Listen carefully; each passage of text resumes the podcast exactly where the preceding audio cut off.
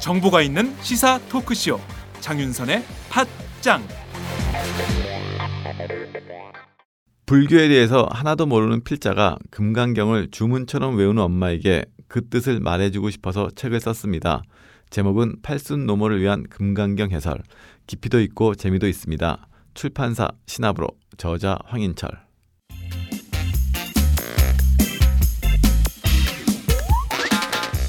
매일 정오 여러분의 점심 시간 맛있게 씹어 드실 뉴스를 보내드리는 장윤선의 팟짱 매일나 신선한 뉴스를 맛보고 싶으시다고요? 보수 언론이 대충 훑고 지나간 뉴스 그 이면의 진실을 알고 싶으시다고요? 그렇다면 여러분의 곁에 장윤선의 팟짱이 있습니다. 좋아요와 구독하기로 응원해주세요. 포털사이트 검색창에서 장윤선의 팟짱을 치거나 모바일 앱스토어에서 팟빵 클릭 후 장윤선의 팟짱을 들러주세요. 요거 재밌네 할 때는 과감하게 좋아요를 눌러주세요. 여러분의 꼼꼼한 사랑이 팟짱을 키웁니다.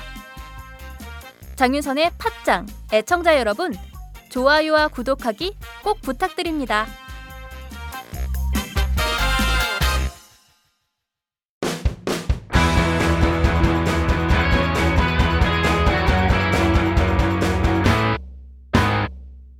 색깔 있는 인터뷰 색깔 있는 인터뷰 시작하겠습니다. 정윤혜 씨의 국정 개입 의혹을 담은 청와대 문건 파문. 지난 한 달 내내 우리나라를 뒤흔들었던 사건입니다. 검찰이 어제 이 사건의 중간 조사 결과를 발표를 했는데요. 결국 이 사건은 조홍천 전 청와대 공직기강 비서관의 지시로 박관천 전 경정이 풍문과 전원을 짜깁기 해서 만든 허위 문건이다. 그리고 이 두 사람은 박지만 회장을 이용해서 자신들의 입지를 넓히기 위한 것이었다. 이런 결론을 내렸습니다. 이 같은 검찰의 수사 결론에 수긍할 국민은 얼마나 될까요? 야당은 벌써부터 검찰 수사를 신뢰할 수 없다면서 특검을 요구하고 있는 상황입니다. 오늘은 새정치민주연합 비선실세 국정농단 진상조사단 단장을 맡고 계신 박범계 의원님을 통해서 수사 결과에 대한 입장 그리고 향후 대응 방향에 대해서 여쭙겠습니다. 의원님 나와 계신가요? 네, 안녕하세요. 네, 새해 복 많이 받으세요.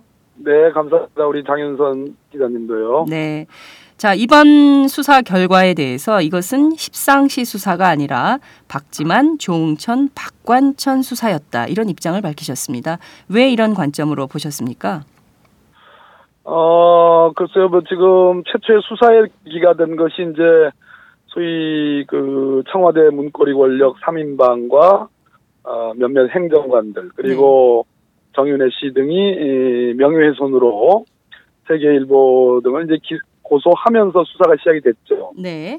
에, 그 수사는 그렇게 시작이 됐습니다만은 어, 여기에 덧붙여서 어, 여러 가지 세계일보 보도가 아닌 네. 정윤혜 씨의 인터뷰 그리고 조홍천 씨의 인터뷰 네. 그리고 어, 결정적으로 어, 유진용 전 문체부 장관의 인터뷰 네. 등등이 실렸고요. 또 네. 새정치 민주연합이 에, 이러한 어, 기사들을 근거로 해서 어, 정윤혜 씨 등을 고발 및 수사 의뢰를 했습니다. 네. 그랬을 때 검찰의 수사가 어, 그 소위 십상시로 일컬어지, 일컬어 지고 있는 이분들이 명예훼손으로 고소한 것에 네. 어, 1단기 1단계 수사를 하는 듯한 그런 외관을 띠고 있고 마치 네.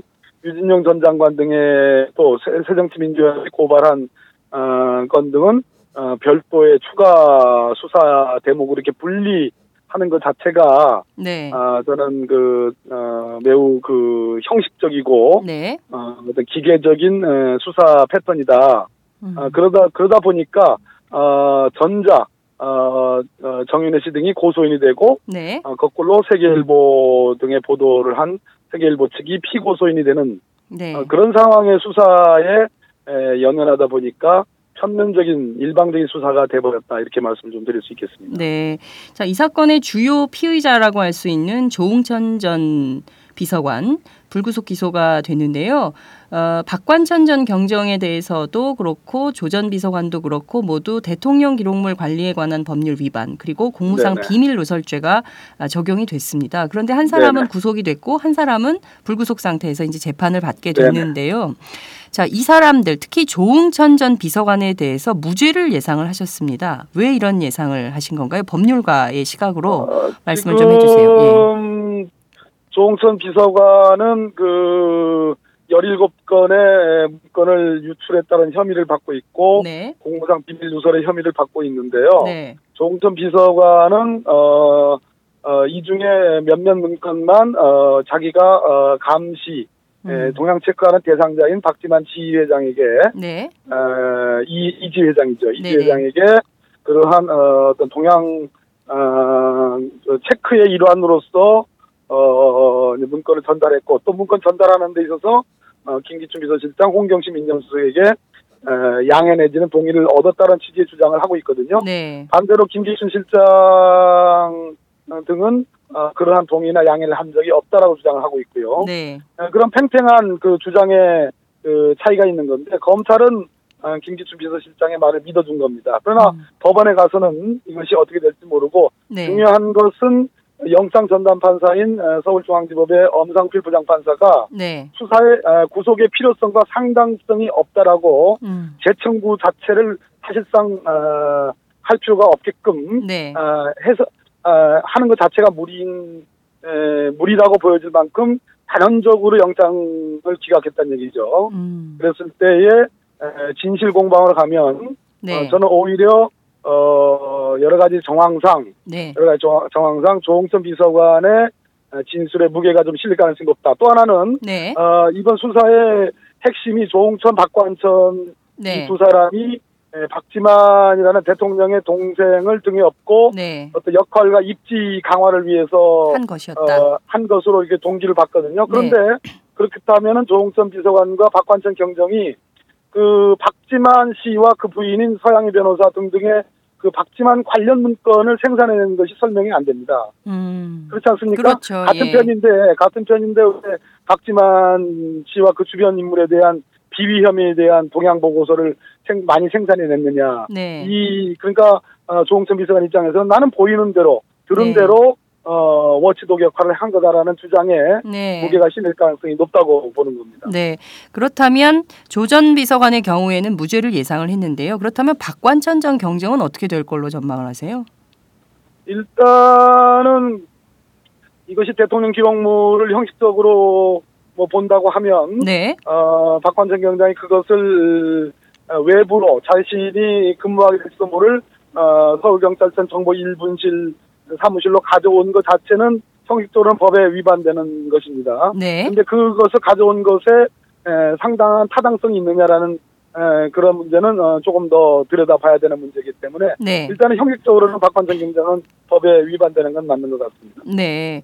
어, 유죄 판결을 받을 수 있지만 그 죄가 어떻게 될지는 중죄일지 어쩔지는 잘 모르겠는 상황인 건데요. 자, 그러면 자, 이 두 사람이 이번 사건의 핵심 인물이에요. 조응천, 박관천. 검찰 수사 결과를 네네. 보면요. 네네. 자, 네. 그런데 이 두 사람은 세계일보 문건 유출에 직접 관여는 하지 않았습니다. 그러면 어떻게 되는 겁니까, 이게? 그러니까 동문서답의 수사 결과라는 말씀이란 거죠. 네. 어, 국민적 의혹과 모든 언론이 지난 한 달 동안 에, 이 국정농단 사건을 취급을 하지 않았습니까? 네, 그렇습니다. 보도했습니다. 그 보도에 에, 알파의 오메가는 네. 세계일보의 11월 28일자 보도에서 시작이 되는 겁니다. 그렇습니다. 그러니까 이 문건들이 17건이 지, 이, 이, 이 박지만 이지 회장에게 넘겨졌다 하더라도 네. 언론에 보도되지 않았으면 국민들은 이 사정을 몰랐을 거고요. 이것이 평지풍파를 일으키지 않았을 겁니다. 네. 문제는 어, 세계 일보에 보도 유출돼서 보도됐다는 것이 핵심이거든요. 그렇습니다. 그런데 정작 어, 조홍천 박관천은 세계 일보 유출 보도에는 관 어, 관여돼 있지 않다는 거죠. 그래서. 어, 국민들의 관심이 아닌 네. 지휘 회장에게 이 문건을 유출한 것을 지금 의유를 했는데 네. 그것은 국민들의 관심이 아닙니다. 마- 음. 어, 저는 조홍천 전 비서관이 네. 에, 이 문건들을 박지만 에, 회장에게 유출했다면 그것은 어, 일정 부분은 어, 적어도 박지만 씨에게 당신에게 주위에 이런 일들이 벌어지고 있으니까 몸 여러 가지 몸가짐을 바르게 하라라는 그런 어, 경고 차원일 수도 있고 또 하나는 네. 어, 사실상 1월 6일에 정윤회 문건이 만들어졌는데 이것이 대통령 비서실장에게 보고가 됐습니다마는 대통령에게 보고된 흔적은 없습니다. 네. 그러면 마지막으로 조홍천 비서관이 그래도 박지만 어, 지 이지 회장이 네. 대통령의 동생이니까 네. 아, 박지만 회장을 통해서 대통령에게 전달될 수도 있을 가능성을 보고 전달했을 가능성도 있다는 거죠. 아, 네네. 네, 그래서 이런 측면들이 전체적으로 검찰은 어, 조홍천 박관천이 그냥 어, 무조건적인 박지만 회장 편, 박지만 회장을 어, 등에 업고 권력 다툼을 하는 것으로만 편면적으로 보다 보니까 네. 어, 사건의 실체에 접근하는데 한계가 있었지 않았느냐 이렇게 보는 겁니다. 네. 자, 조 전 비서관과 박 전 경정 이 두 사람의 합작품인 것으로 결론을 내렸는데요. 오늘 세계일보 보도를 보면 어. 예, 김기춘 비서실장 그리고 어, 홍경식 전 홍보수석에게 보고를 한 내용이 나오고 민정수석이죠. 그렇죠. 아, 예. 민정수석. 네. 민정수석에게 보고를 했고 그리고 사실상 이 문건 유출을 허락 도구는 묵인했다라는 얘기가 나오고 있습니다. 그렇다면 이게 그렇습니다. 사실상 청와대 골간을 다 타고 들어간 문건이라고 볼 수 있는 것인데요. 그러면 이것을 조홍천, 박관전 두 사람의 합작품으로 그냥 결론을 내리고 말 일인가? 여기서 의혹이 좀 생기는 것 같거든요. 바로 그 점이거든요. 네. 어, 이 문건들이 이, 특히 저 비서실장 낙마설 뭐 네, 어, 과 관련된 문건이라든지 또는 기타의 여러 문건들이 네, 작성과 어, 또 박지만 회장에게 건네진 이런 과정들에 김기춘 비서실장의 의, 의지 가 네. 어,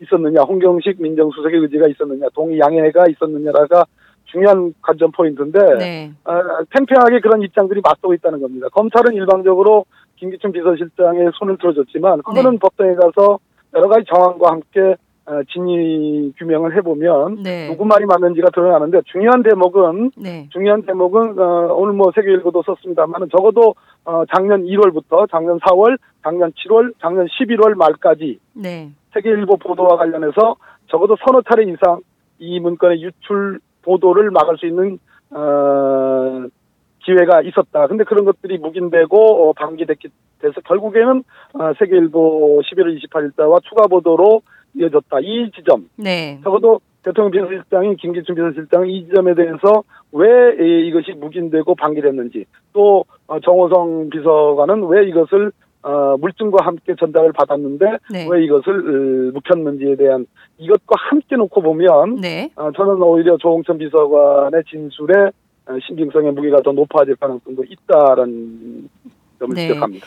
오늘 세계일보 보도에 따르면 그 박경정이 어, 박 회장에게 건네준 한 3분만 더 하겠습니다. 네.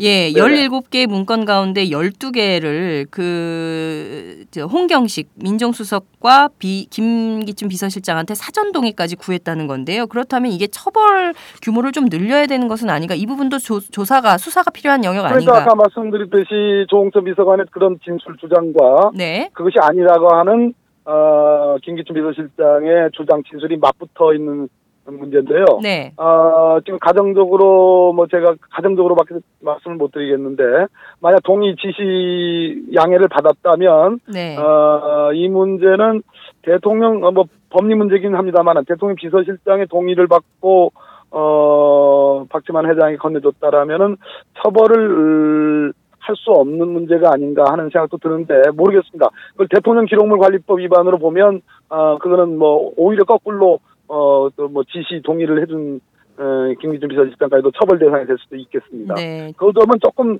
어 범적인 그 미묘한 문제가 있어가지고 네. 에, 그러니까 그 양해 에, 내지는 승낙을 했다라는 그 동기가 네. 일종의 감찰 대상자였던 친인척 어, 감찰 대상자였던 박재만 회장에 대한 감찰의 일환으로서 네. 어, 했다라면은 어, 문제가 없을 수도 있다고 보는, 보여집니다. 네, 감찰의 일환이었으면 문제가 없지만 그렇지 않다면 김기춘 비서실장도 처벌 대상에 포함될 수 있다. 이런 말씀으로 요약하면 비서관의 되겠죠. 말이 맞다면, 맞다면. 그. 네, 알겠습니다. 자, 제가 제가 네, 좀- 예, 예. 예, 예. 그 문체부 국과장에 대한 그 인사 개입 문제 그리고 어, 민정수석실의 회유설 등에 대해선 전혀 수사가 이루어지지 않았습니다. 이 부분 9일 네네. 그 국회 운영위원회가 열리는데요. 운영위원회로 이제 긴급 투입이 되셨는데 이 부분에 대해서는 좀그 운영위원회 회의를 통해서 좀 일부 밝혀질 수도 있을까요? 어, 뭐 저희들은 뭐 저 유진용 전 장관이 인터뷰한 내용 이상의 것을 알고 있지는 못합니다. 네. 어, 다만 그 내용들을 잘게 쓸어가지고 어, 구체적인 내용들을 확인해 들어가는 작업을 하면 네. 어, 김기춘 비서실장은 분명히 대답을 해야 될 거고요. 네. 뭐 어, 그런 점에서 어, 매우 어, 주목 어, 주목을 해봐야 될 대목이고요. 네. 어, 저는 오히려 강조드리고 싶은 말씀이 어, 적어도 서너 차례 이상의 유출 문제를 막을 수 있고 네. 어, 그런 기회가 있었는데 그것이 이왜 에, 에, 묵인 어, 뭐 방기됐느냐라는 네. 것에 초점을 맞추고요. 만약 그것이 그 실체가 밝혀지면 그것이 에, 역으로 국정농단의 실체와도 연결될 수 있을 가능성이 있다라는 걸 말씀을 드립니다. 묵인된 사정이 있을 것이다. 이 정도 하죠? 예. 아니 요거 한 가지만 여쭙겠습니다. 그 네네네. 예, 이를테면 김기춘 비서실장을 비롯한 청와대가 이 문제에 대해서 묵인한 사정이 있을 것이다라는 워딩을 어느 인터뷰에서 하신 걸 제가 들었는데요.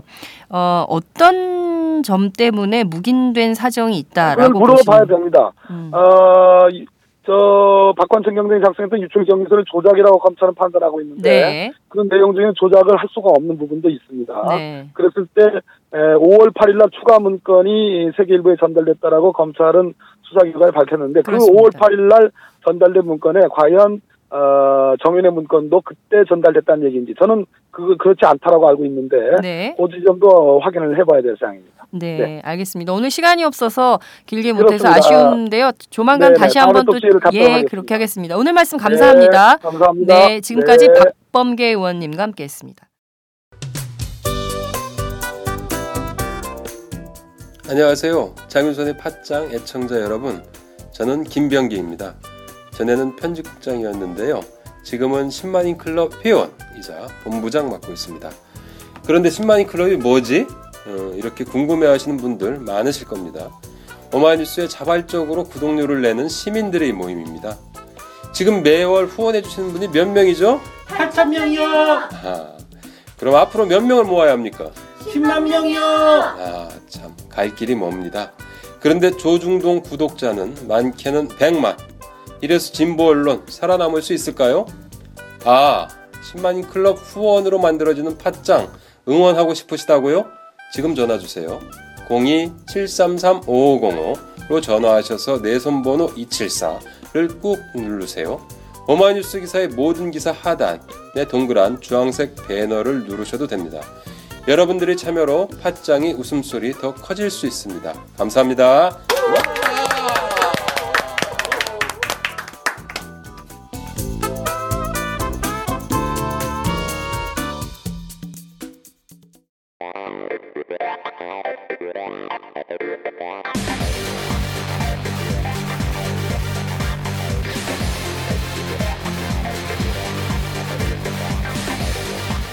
정보가 있는 시사 토크쇼. 장윤선의 팟짱